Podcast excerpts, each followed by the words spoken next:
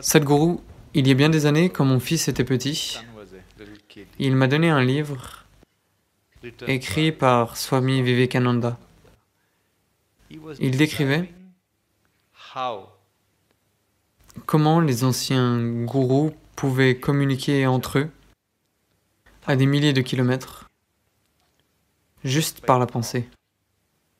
C'est essentiellement comme un Internet moderne, où un ordinateur peut communiquer avec un autre ordinateur aux États-Unis ou en Europe, n'importe où. Pensez-vous que le mental humain puisse être entraîné à influencer le mental d'autres personnes à distance en le réglant simplement sur la bonne fréquence? Est-ce que ça peut s'entraîner? Peut-on peut apprendre cet art?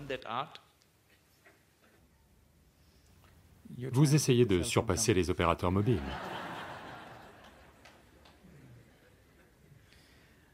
Il ne s'agit pas que du mental. Voyez, quand on dit mental, le mot anglais mind ne désigne généralement que le processus de pensée. Le processus de pensée est l'élément le plus superficiel de votre mental. Je crois que, en raison de la pensée européenne, on a accordé trop d'importance à la pensée. Dans la science yogique, on n'attache aucune importance à ce que vous pensez ou ressentez en ce moment. Parce que que pouvez-vous penser? Seules les données que vous avez collectées, vous les recyclez, c'est sans grande conséquence. Tout ce qui est à la surface de votre mental tourne sans cesse. C'est sans la moindre conséquence. Ce que vous pensez et ressentez en ce moment est très à la surface du mental. Il y a des dimensions plus profondes du mental. En sanskrit, il y a beaucoup beaucoup de mots pour décrire les différents états du mental.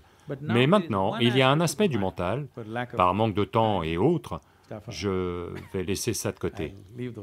Il y a un aspect du mental qu'on appelle chitta.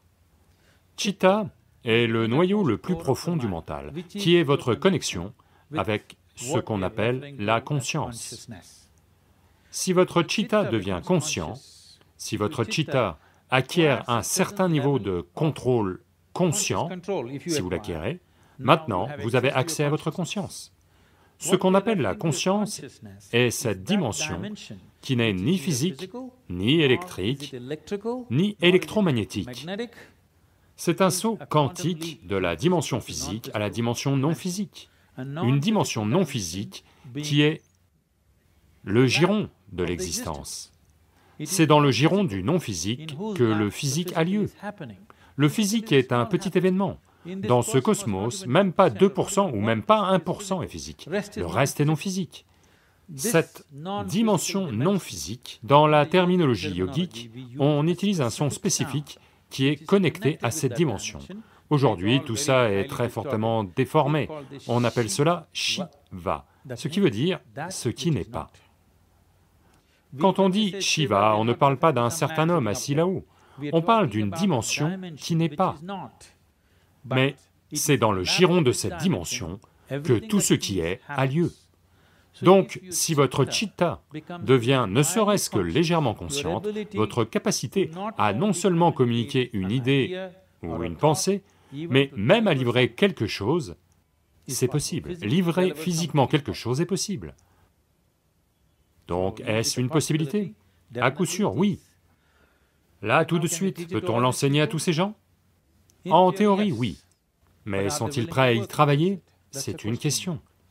Un grand problème, c'est que nos systèmes éducatifs sont tels qu'on a glorifié notre pensée à tel point que déjà faire redescendre tout ça va prendre du temps. Pour leur faire comprendre la stupidité de leur pensée, ça va prendre beaucoup de temps. Parce que tout le monde pense être intelligent. Mais à vrai dire, la chose la plus intelligente chez la plupart des gens, c'est leur téléphone.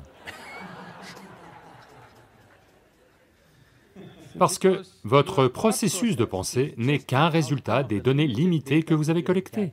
Peu importe si j'ai lu toutes les bibliothèques du monde, ça reste encore trop limité comparé à ce que c'est, à ce qu'est la création. Avec tout le développement scientifique, on ne sait toujours pas comment une feuille fonctionne vraiment. On ne connaît pas un seul atome dans son intégralité. On ne sait pas avec toute l'exploration scientifique. Donc ça, ça devrait suffire à nous rendre humbles, que tout le monde sache que on sait comment utiliser des choses, mais on ne sait pas ce que c'est. ça prendrait toute une vie d'attention, de saisir ne serait-ce que les bases de ce que c'est. Donc si les gens sont prêts à tout d'abord comprendre, comme les caprices de leur cœur, vous les avez juste laissés tomber, ok? S'ils comprennent aussi que la soi-disant intelligence de leurs pensées et de leurs émotions est plutôt bête, maintenant ça devient facile. Ça devient facile d'entraîner les gens, de sorte que communiquer, ce n'est pas que maintenant je veux générer cette pensée et vous la donner, pas comme ça. Les choses vont vous arriver avant que vous ne pensiez. Ce qui est le mieux pour vous va simplement vous arriver avant même que vous ne l'articuliez dans votre mental. Vous n'avez jamais à penser à ce que vous voulez devenir, comment vous voulez être. La vie va simplement s'organiser. Une intelligence au-delà de ce que vous pouvez contenir dans cette boîte osseuse se met à travailler pour vous. Et ça va marcher. Vous avez entendu parler de Ramanujam et d'autres, juste ouvert une fenêtre avec leur dévi. Et il devient le genre de mathématicien qui... Vous savez, encore aujourd'hui, un siècle plus tard, ils essaient encore de comprendre ce qu'il a dit. Et les, les calculs mathématiques qu'il a donnés sont la base de la description des trous noirs dans l'univers. Quand il était là, le mot trou noir n'existait pas, personne ne savait qu'une telle chose existait. Quand on dit trou noir, ce dont on parle c'est de la courbe du temps et de la gravité, qui est une chose avec laquelle la science moderne se bat. Il a créé une base mathématique pour cela. À mesure que la courbe augmente, ce qui a une existence, une existence physique, devient non-existence. Donc c'est cela, quand on dit yoga. On réduit la courbe de telle manière que ce qui est largement physique devient non physique. Une fois que c'est non physique, le temps et l'espace ne sont plus un problème. Une fois que le temps et l'espace ne sont plus un problème, la communication est simplement là.